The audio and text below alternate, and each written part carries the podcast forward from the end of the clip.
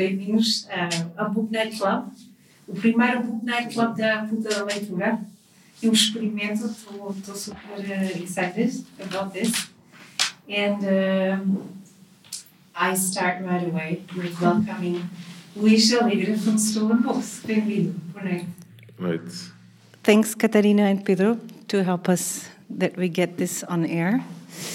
Um, for everyone, the Puta da Leitura is a, a pop up bookstore and a podcast project. We invite um, publishing houses, or better, the people that are behind publishing platforms that can be very small, that can be larger, that are all critical, that are all curious, that are all trying uh, in different ways to contribute to uh, conversations um, around contemporary culture through um, printed or online meta. And uh, we start this uh, book night club um, with a very special story. And I heard the story two months ago in a small, amazing garage um, that Luis and his team transformed in the space where you find everything that Stolen Book um, has produced in the past, and you see them working on on uh, new productions. And uh, while we were having a conversation, because um, I wanted to invite Stolen Books, um, thanks to a recommendation actually of Catarina and Pedro, um, to, to join the Puta la Leitura, and I was sitting down um, with Luis, and he told me the story. And then at a certain point, I was like, oh my God. Did anybody ever record this or publish this story? And then he was like, no. He, he told it several times, but no way. And I was like, okay, you have to be the person that um, starts uh, telling the story within the context of the puta leitura, and uh, and he agreed. And um, eu vou agora continuar a falar em português, porque é também importante a puta leitura está a colaborar com casas editoras uh, portugueses e internacionais e temos várias vozes e gostava de ouvir uh, a voz de, uh, do Luís e a sua história em português e temos aqui os livros que o Luís publicou com Stolen Books. ele vai, depois de contar-nos a história, como nasceu a ideia de, dos Stolen Books, e, e iniciar mesmo do, da origem e depois acabar a explicar porque uh, escolheu estes três livros. Isto tem a ver com a história que nos vai contar, uh, mas estes três livros são os livros que nós temos aqui uh, na, na puta da leitura. Então, uh, vou acabar aqui e obrigada imenso, Luís. E, e agora, Vamos começar com, com, com, o início. Ou, as Hans Ulrich Obrist says, let's begin with the beginning. é, é, normalmente a melhor forma de começar é pelo princípio. Um, bom, agradecer a todos a presença aqui, um, é, o convite, obviamente, é, é, uma oportunidade muito interessante. Dar os parabéns pela ideia e pelo projeto que, estão, que têm vindo a desenvolver, que eu me parece extraordinário. E enfim, então começar a falar um pouco da história da, da Stolen Books. Um, a Stolen Books eu, eu, tem a ver com, com, a minha, com o meu trajeto pessoal. Eu, eu formei-me em artes plásticas, depois, por fatalidade, fui-me transformando num designer que foi aprendendo a fazer design fazendo mal, aqueles processos de aprendizagem atrevidos numa época em que não havia designers. E, e a uma dada altura comecei a trabalhar. As, as, as, primeiras oportunidades de fazer design foram na área editorial. Portanto, eu, as minhas primeiras experiências gráficas foram fazer capas de livros. Isto foi quando? Estamos a falar finais de 80, inícios dos anos 90 um, portanto, ainda sem computador, usando letra 7, fotocópias, aquelas coisas assim. Uh, eu desconhecendo a maior parte da família tipográfica, enfim, tudo um grande improviso. A verdade é que depois fui fazendo essa formação e, enfim, e, e hoje tenho já uma, alguma experiência de, de, alguns anos, de 20 e muitos anos de quase 30 anos de experiência nesta área. Uh, e essa área, eu estive sempre ligado às edições, de alguma maneira. como designer, depois a certa altura como eh, fazendo alguma direção artística, produzindo ideias. Tive, em, em alguns momentos acabei por ser sócio de pequeninas editoras eh, que me queriam como sócio porque eu era designer e portanto facilitava na, na contabilidade das editoras e eu fui fazendo esse trajeto assim. E, portanto, eu, eu fui, fui vendo que o percurso de, das editoras em Portugal, uh, que não sei se é muito diferente do percurso das editoras uh, internacionais, mas que, em, enfim, em países pequenos, não exportadores e com pouca massa crítica, a edição Exato. é complexa. Ou uhum. seja, é, uma, é, um, é, um, é um, normalmente uma forma de perder, de gastar fortunas, não é? Quem, quem publica perde muito dinheiro. Ou quem publica coisas boas perde muito dinheiro. Porque normalmente a edição é cara e os compradores são poucos. E, portanto, eu nunca quis ser editor. Eu meti na cabeça, eu tinha uma fantasia com a edição, a edição é uma coisa eh, aditiva, no sentido em que é bastante viciante e sedutora, mas eu não, não queria ser. E, portanto, durante muitos anos fui sempre uh, afastando a ideia, de vez em quando me assaltava. Bom, e como fui fazendo trabalhos de design e, e alguns trabalhos de arte, etc., que, que, que, na verdade eu não distingo, para mim são exatamente a mesma coisa. Quando estou a pensar de uma maneira, estou a pensar da mesma forma. Portanto, quando estou a pensar um objeto artístico, estou a pensar da mesma forma como raciocino para um objeto de arte ou para uma aula que tenha que dar, uhum. etc. E houve um momento. Uh, que se tornou, que dá origem à Stone Books, que é, eu, em 2003, eu e a minha mulher visitámos a, a Bienal de Veneza.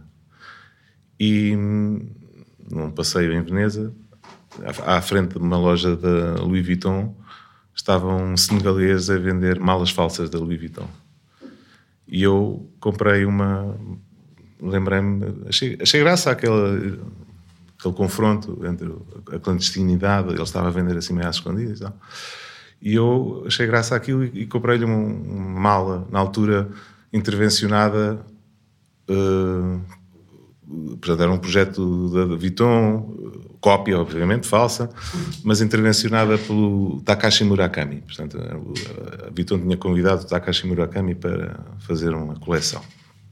E eu comprei uma, uma pequena carteira com o intuito de, chegando a Lisboa, lhe inscrever um stencil dizendo Real Fake by Luís Alegre. Pronto, e fiz. E ofereci à minha mulher como presente. E ela passou a usar essa mala. Uh, e o que aconteceu é que alguns dias, enfim, meses, eventualmente, dela usar a mala, as pessoas achavam graça à mala, perguntavam onde é que ela tinha comprado, e, enfim, ela explicava a história. E eu vi aquilo assim de uma forma meia uh, negociante, do género, ah, se calhar vale a pena fazer uma série. Em vez de ficarmos aqui só por uma, uma amostra, faço uma série. E então, em vez de ir a Veneza, fui à Feira de Carcavelos. e, e da Feira de Carcavelos consegui comprar um conjunto, enfim, uh, propositadamente assumidamente falso, ou seja, eu sabia que, enfim, somente usava os objetos falsos, como é evidente, mas escolhi aqueles que fossem mesmo, obviamente, falsos.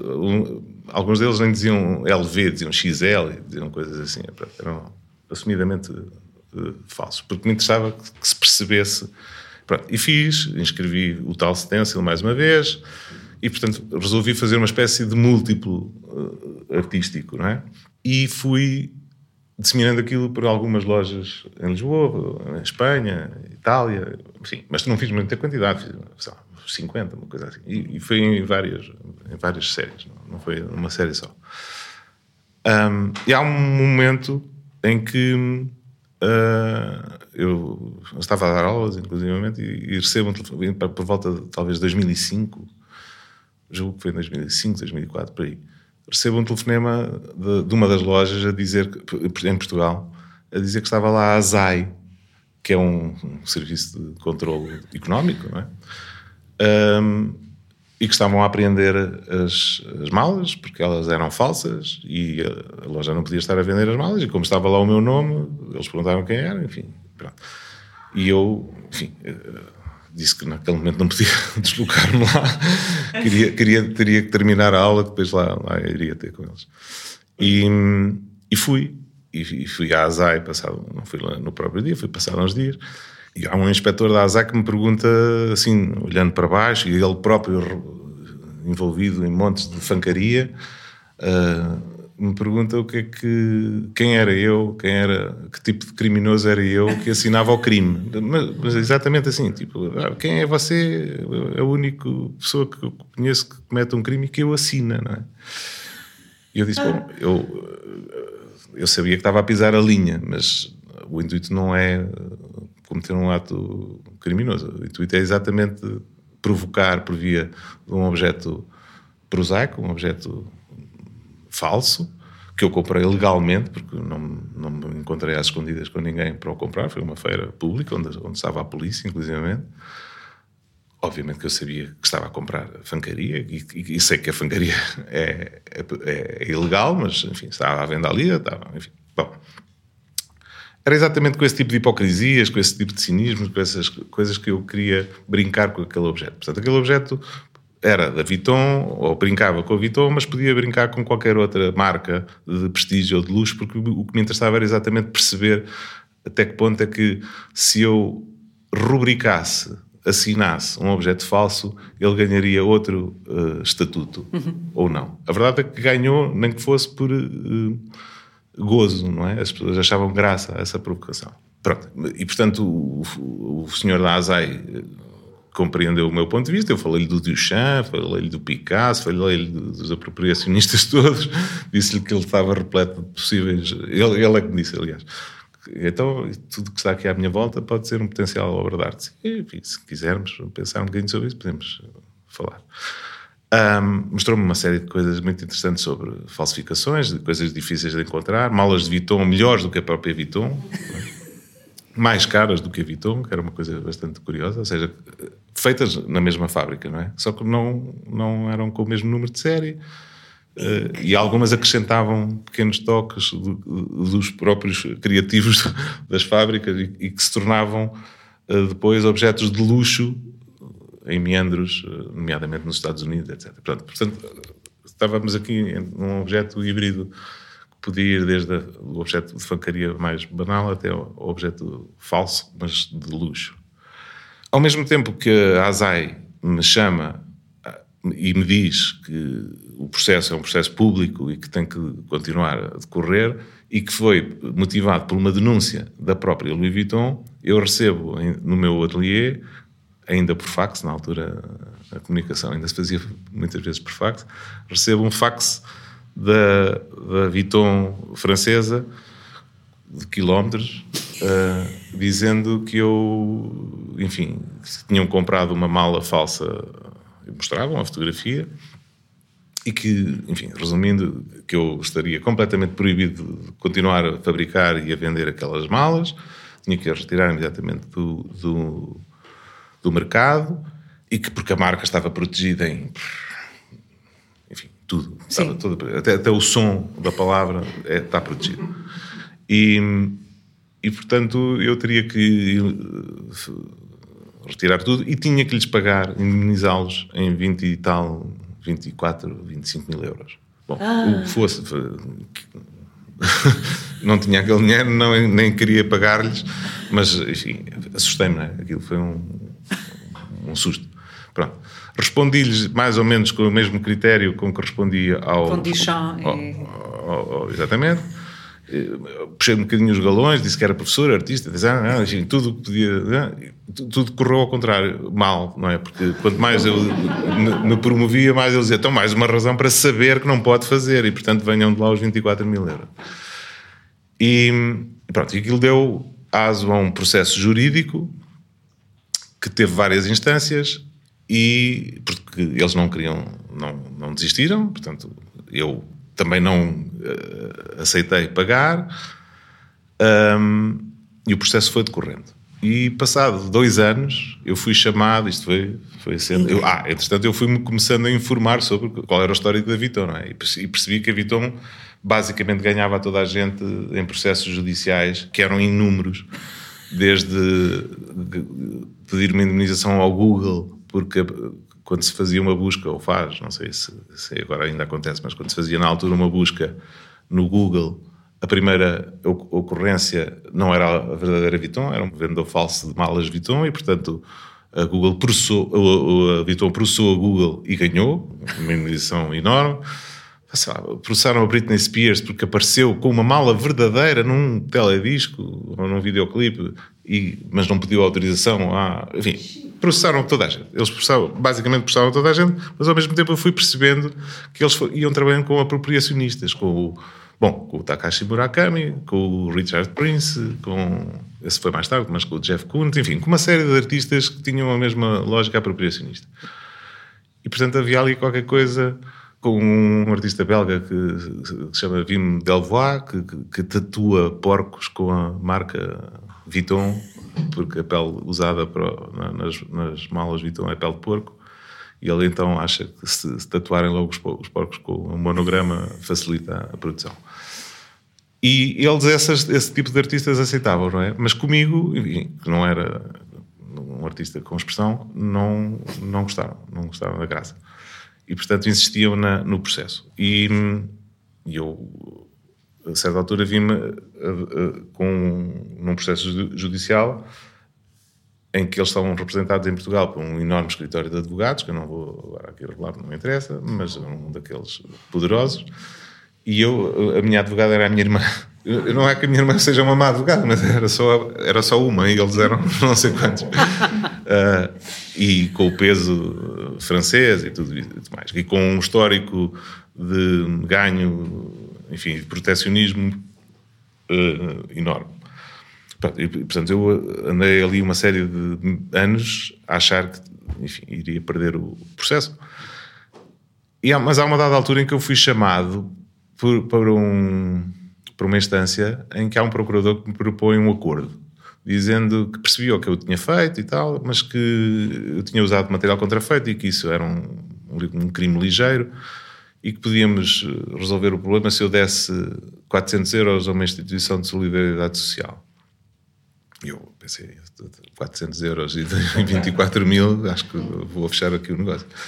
E disse-lhe, sim senhor, posso escolher a instituição? Tal, pode ser. Eu escolhi os bombeiros, eh, porque gosto muito de bombeiros, porque os bombeiros são uma espécie de de ato falhado, não é? Os bombeiros normalmente, quando aparecem para tentar resolver um problema, geram outro, não é? Portanto, apagam-se o fogo, mas estragam tudo o que fizeram. Eu acho graças a esse serviço mais ou menos inútil dos bombeiros, eh, eu espero que não esteja aqui nenhum bombeiro que me regue com água.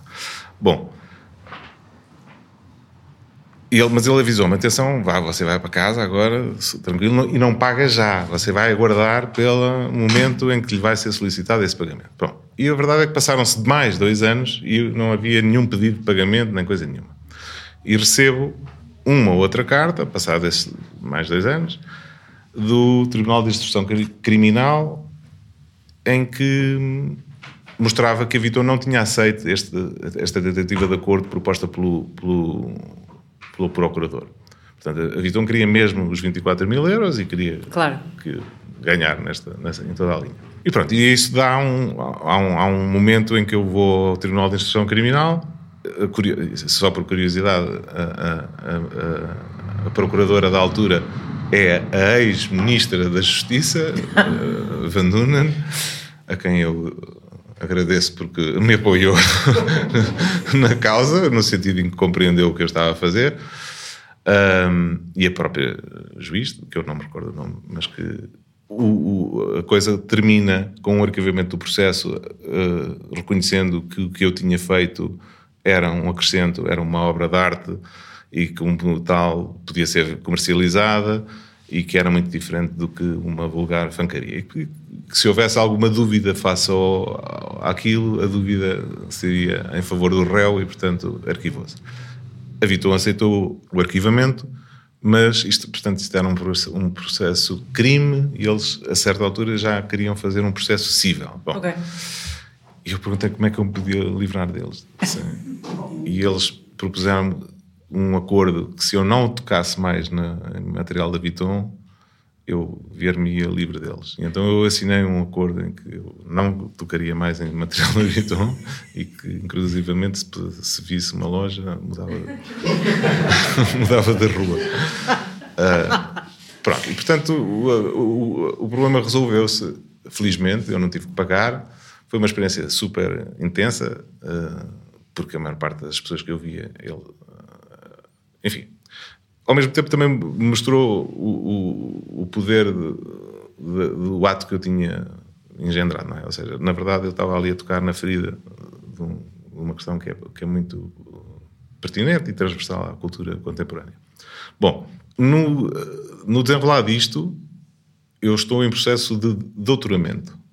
E durante o meu doutoramento, ou melhor, como ideia base para o meu doutoramento, eu peguei nesta ideia de, de, da questão da autoria, da propriedade, e o tema não era a Louis Vuitton, mas era o, o problema, a problemática que a Louis Vuitton transporta. Uh, e eu quis fazer um, uma investigação exatamente sobre isso uh, no contexto da arte e do design contemporâneo. Portanto, até que ponto é que nós vivemos numa lógica apropriacionista, de cópia, enfim, o que é que é um original, o que é que não é, o que é que é um direito de propriedade, o que é que não é, enfim. E, portanto, fui investigando, fui fazendo a minha investigação nessa área e durante o, o, o processo de investigação, a maior parte dos livros que eu precisava de consultar e de ler, eu encontrava-os em BitTorrent, no, nos, na net. E, portanto, eu roubava os livros que estavam na, na, na net. E criei uma pasta no desktop, onde arquivava esses livros, a, a qual chamei Stolen Books. E fui arquivando os livros. A, a, a, verdade é que a maior parte dos livros que eu roubava me eram úteis para eu perceber que livro era, o que é que me interessava daquele livro e se, se a substância era grande, eu acabava, acabei sempre por comprar os livros em papel. Aqueles que não, enfim, que eu li e que achei que não teriam grande interesse, esses deixava-os ficar por ali. Em jeito de vício de designer, o, todo, a maior parte dos livros que eu encontrava na net eram PDFs que reproduziam o miolo do livro, portanto o conteúdo, a substância, mas não, Sem a capa. Mas não tinham a capa. É. E então eu resolvi fazer uma capa para todos os PDFs não, uma capa desenhada por mim, uh, com o intuito de voltar a pôr em BitTorrent, mas desta vez com capa. Nunca fiz esse processo, mas fiz as capas. E, e ao fazer as capas, construí um logo para a Stolen Books, ou seja, para, para esses livros que não eram meus, eram livros que eu, que eu tinha roubado. E o personagem que vocês veem na, que está aqui, este fantasma, foi uma ideia que eu tive quando estava a pensar na, como é que poderia ser o logo de, de, uma coisa de livros roubados. Eu lembrei-me deste personagem da Disney, que é o, em português é o, é o, o, Mancha Negra, e em inglês é o Phantom, Phantom Blot, e eu hum, lembrava-me dele da infância, porque li muitos livros. Curiosamente, o, o, o, Mancha Negra era, um, era, em Portugal os livros do, do, da, da, Disney eh, vinham via Brasil. Eram de uma editora chamada Abril e o, e o Mancha Negra era, aparecia muitas vezes nas histórias e o Mancha Negra era um arqui-inimigo do Mickey e eu sempre, o Mickey sempre foi um personagem que me irritou um pouco era um, uma espécie de panhonha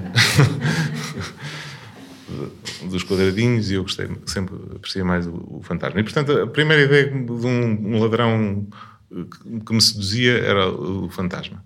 E procurei mancha negra e apareceu-me este boneco, exatamente com os mesmos erros que está aqui. Ele não está perfeitamente desenhado, ele tem erros de desenho. Mas era, foi o que eu encontrei na net e foi o que eu uh, resolvi usar. E pronto, e por baixo escrevi-lhe Stolen Books. E pronto, e fiz uma série de capinhas para os PDFs, que ainda sobrevivem alguns numa pasta qualquer na cloud, mas que nunca foram para o, para o para tal projeto de reinserção no, no, em BitTorrent.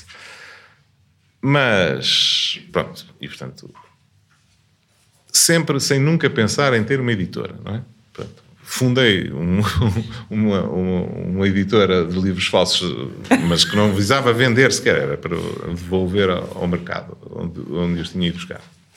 Bom, em simultâneo, eu ia fazendo uns desenhos que estão nesse livro, no áudio, eu ia fazendo uns desenhos em iPad, portanto, uns programas, uns desenhos digitais, que eu, dos quais, portanto, que eu construía a partir de imagens que ia roubando também na, na net, uh, imagens, estilos de filmes, eh, estilos de publicidade, imagens variadíssimas, e das quais eu sintetizava, portanto, eu uh, ocultava normalmente as caras, uh, eram sempre azuis, próprios desenhos são uma síntese cromática, e também criava uma relação com frases feitas Uh, tiradas também elas de filmes, de livros, mas que eu não identificava. Portanto, fazia ali uma, uma espécie de sopa de referências uh, várias. Que vão da baixa cultura à alta cultura. Há filmes do Godard, mas também há publicidade, de, enfim, sem interesse nenhum. E, portanto, o livro é basicamente um livro assim, meio choramingas, uh, que tenta ser meio melancólico, uma espécie de Funciona quase como os signos, não é? Batem, é, toda, totally. batem toda a gente. Exato. toda a gente algum dia pensou sobre aquele, aquele tipo de coisas. Aliás, a, a, frase que está na contracapa mostra que aquilo é o tipo de livro que se pode encontrar nos consultórios dos médicos, não é? é tipo, tipo revista para, para, para folhear. Não, não é, é, é, a contracapa, essa é, é, é sobre capa. Aí, pronto. E, pronto, mas eh, antes de fazer o livro eu tinha os desenhos, não é? E havia, o, que havia eram. Eu, eu, publicava os meus livros na, no Instagram e havia um apetite de algumas pessoas que me seguiam pelos desenhos. Mas os desenhos não tinham matéria, não é? Uhum. os desenhos eram pequenos, inclusivamente, não tinham grande dimensão, resolução eh, digital. E as pessoas queriam comprar, eu não tinha forma de os vender. E pensei: olha, se calhar isto não, em livro pode pode funcionar. E prometi a uma série de pessoas que ia fazer um livro. E fiz. E quando realizei, compus o livro, pensei que, que aquilo poderia ter um, uma chancela. Portanto, eu estava-me a autopublicar, que é uma prática comum, não, enfim, não, não inovei na autopublicação, é um, é um ato bastante comum em muitos autores. E, mas eu achei que podia ter uma chancela. E então lembrei-me, porque o próprio livro era um livro baseado numa lógica da apropriação e, enfim, e de roubo até, pensei que podia, olha, se calhar pode ser uma edição Stolen Books. E publiquei o livro sob a chancela Stolen Books. E vendia, e o livro no meu Instagram. E com o decorrer do tempo, em, pouco, em muito pouco tempo, eu comecei a receber contactos de pessoas, uns acharem que eu tinha uma editora e a perguntarem e a fazerem propostas para publicarem comigo e eu dizia-lhes, mas eu não tenho uma editora. ah, tens, então acabaste de publicar um livro. Ah, bom, está bem. Uh, e outros a perguntarem quem era o meu editor, quem era o dono da Stone Books. Bom, e eu então tomei assim uma espécie de consciência, eu se calhar tenho uma editora e não sei, não é? e era verdade, não, não sabia. E não, e, não, e não existia na altura, pronto. A verdade é que o medo de ser editor baixou e, e arrisquei em começar a publicar algumas das pessoas que, que, primeiro se me ofereceram que eu gostei, de quem eu gostava do trabalho e outros que fui convidando. E um dos principais desafios que ainda hoje uh, pressupõe uh, e que está subjacente a, a, a esta editora é a tentativa de não cair no mesmo erro das editoras portuguesas, que é fazerem muitos livros para que o livro fique mais barato, para depois venderem poucos livros. Pronto, eu tento fazer poucos livros, mesmo que o livro fique ligeiramente mais caro, mas eu prefiro fazer poucos livros e tentar eh, escoar esses livros. Pronto. E comecei por publicar artistas portugueses e rapidamente comecei a achar que se vendesse só autores portugueses, enfim, me cansaria e também não seria uma forma muito sustentável de manter a editora. E então comecei a convidar artistas estrangeiros. E as primeiras vezes que convidei artistas estrangeiros eram artistas que não me conheciam e eu apresentava-me como editor da Stolen Books e eles achavam que aquilo era spam, que era assim alguém, de Portugal. Portugal em, eh, estávamos num período de crise, em 2013. Uhum. Crise absoluta. O que por um lado foi bom porque, de alguma maneira, Portugal estava a ganhar visibilidade internacional. Os americanos já sabiam onde é era Portugal, que era uma coisa. Já, já não era a costa oeste deles, já era, já era na Europa. E isso facilitou bastante o, contacto. E, portanto, acabou por ser interessante essa, essa ideia, mas depois, conhecendo os artistas pessoalmente, eles contaram, quando me mandaste a primeira vez, eu pensei que aquilo era uma espécie de assalto, não sei muito bem, que era phishing, era uma coisa qualquer. Até porque os dois primeiros que eu contactei, sem saber, eram amigos. É. E então eles, pá, isto é muito estranho. Bom, e a coisa foi, foi correndo, fazendo uma gestão muito uh, parcimoniosa e muito controlada do número de edições, etc. Portanto, acabámos, uh, iniciámos a nossa edição, ou o nosso trajeto em 2013, estamos em 2021, publicámos cerca de 120 livros, provavelmente, até agora. Um, entre autores portugueses e autores estrangeiros. Um, ah, o, o objetivo da, editora é claramente um target, um, um, um, tipo de publicação que se designa uh, livro de artista. O livro de artista, é enfim, de forma muito simples, é um livro que pode ser múltiplo, pode ser único, pode ser múltiplo, e, mas que é feito propositadamente por um artista, e o, e o meu espectro de artistas é lato, não, não, não está só um pintor, ou um fotógrafo, ou num, pode ser um músico, pode ser, enfim, alguém que produza conteúdo uh, que me interessa. Portanto, há um, há um lado editorial muito que tem muito a ver com o meu interesse pessoal. E, e portanto, uh, uh, o, o, critério editorial foi esse, livros de artista. E, obviamente, depois no percurso foram aparecendo edições de arte por relações com instituições que acharam que podiam cruzar connosco e, portanto, nós hoje oscilamos entre, enfim, mantemos uma linha editorial claramente de livros de artista, em múltiplos, que vão de um exemplar a mil exemplares, portanto, há uma espécie de dogma, há mesmo um dogma, nós nunca fazemos mais do que mil exemplares, mesmo que o livro, eu tenho dois artistas que esgotam mil exemplares e nós não fazemos mais de mil exemplares, enfim, é um dogma que, que de alguma maneira nos controla psicologicamente para não nos excitarmos muito no, yeah. no negócio. Yeah. Para, porque o negócio editorial é, é um negócio como muito aditivo, muito como o jogo, não é? Porque umas vezes ganha-se, porque há um, um, livro que vende mil e, portanto, a seguir, se calhar, a tendência é este também vai vender mil e vende um, e, portanto, é preciso ir controlando o, o ímpeto sou pena de ficar com papel em casa, deprimido e falido. E não, eu não me apetece jogar esse jogo.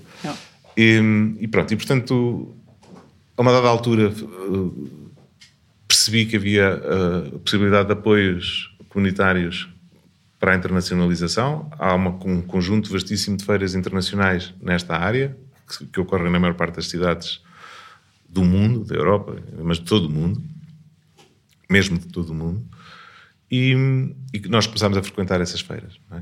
Que, numa primeira instância, era muito difícil entrar nas feiras, há uma espécie de controlo, deixa lá ver quem são estes. Yeah, yeah, yeah. Mas depois lá começámos a entrar, enfim, primeira, a primeira feira foi logo em, em, em que fomos aceitos foi logo em, em, em Tóquio, mas depois a mais importante no mercado era, era Nova York, passámos a conseguir entrar em Nova York, depois a partir daí começamos a conseguir consolidar de alguma maneira a marca e dessa, dessa forma a criar um, um lastro de editorial que hoje permite que as vendas se façam uh, regularmente na, na net, sobretudo, mas também com algumas lojas espalhadas por todo o mundo.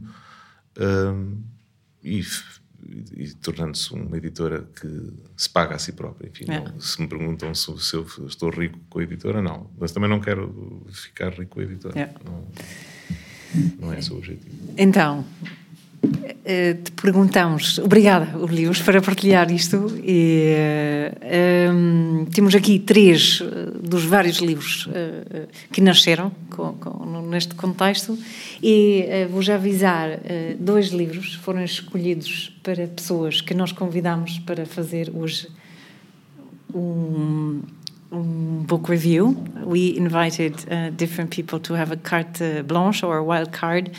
To make a book review, and uh, they came during these uh, few days uh, that we opened the Puta da Leitura, and um, Beatriz Leanza picked uh, the book uh, that Luis uh, uh, gave us, and Karim Nader, who will be next in the program, actually chose this book, and we will hear a little bit more.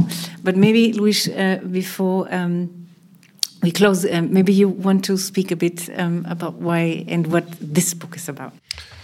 Um, este livro é uma reedição de um, de um, um livro do século XVI que se chama Arte de Furtar. que é que uh, na verdade, é um, é um livro barroco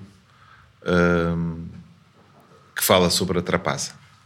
Uh, e como é que. É, é, é, muito interessante ler, é muito difícil de ler, porque, enfim, é escrito numa escrita complexa, cheia de jogos de, escondidos, não é? de, de duplos sentidos. Uh, é, um, é um, livro para linguistas, não é? É um livro que em si mesmo é um jogo de descoberta. Mas lendo de forma transversal, ele já não está escrito no português original, portanto, ele já está adaptado a um português bastante mais contemporâneo. A versão que nós usamos é uma versão dos anos 60, que já está bastante adaptada. Curiosamente, há várias edições do, da Arte de Furtar. Há o, o, livro que está na Torre do, do, do Tombo, que é o, o, original, e que era atribuído ao Padre António Vieira, mas que nos últimos tempos hum, se veio a descobrir que não era dele, mas que poderia ser eventualmente de outros autores e, portanto, nós aqui assumimos no, com outra autoria, uh, atribuindo a autoria ao Padre Manuel da Costa. Em algumas edições ele aparece como um livro um, anónimo e o que nós fizemos foi. Ah, as edições que existem no mercado português deste livro estão truncadas, portanto não okay, tem, não okay. tem o, o, o, o texto todo. E nós acabámos por completar o texto todo e, portanto, reeditámos o texto e, simultaneamente, convidámos um conjunto de artistas portugueses que achámos que tinham uma relação com o furto, ou com a arte de furtar, ou com a apropriação. E, portanto, pedimos-lhes não que ilustrassem, mas que refletissem sobre o tema e construir, e, portanto, ele acaba por juntar o texto original com um conjunto de imagens propositadamente feitas por 20, penso que são 22 artistas, propositadamente para o livro, e simultaneamente um conjunto de imagens do espólio desses artistas que já tinham uma certa relação com esse momento e com essa característica uh, apropriacionista.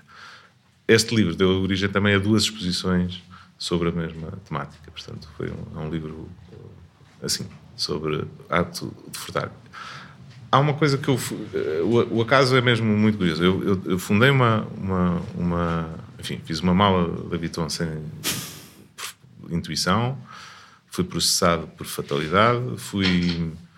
Uh, chamei Stolen Books a uma pasta onde punha livros roubados, etc. de repente tenho uma, uma editora que se chama Stolen Books e, na verdade, eu hoje concluo que aquilo que eu faço e que provavelmente a maior parte dos editores fazem e até se calhar alguns tradutores fazem, ou até alguns galeristas fazem, é de facto uma espécie de roubo consentido uhum.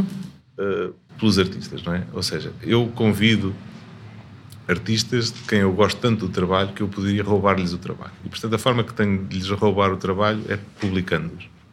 E isso é um, e, e, eu encontrei uma, uma das frases que está no site acerca. De... Eu vou citar. Vai citar. Sim. Uh, tem a ver com isso, exatamente. Com essa, com essa ideia de, de o, editor ser um, um, uma espécie de ladrão. Obrigada. Obrigado. Estou super feliz, espero que correu bem a gravação. And Luis just referred to a quote uh, or a message that, that you have on his site, and I'm going to read it to you. So, to steal a book is an elegant offense.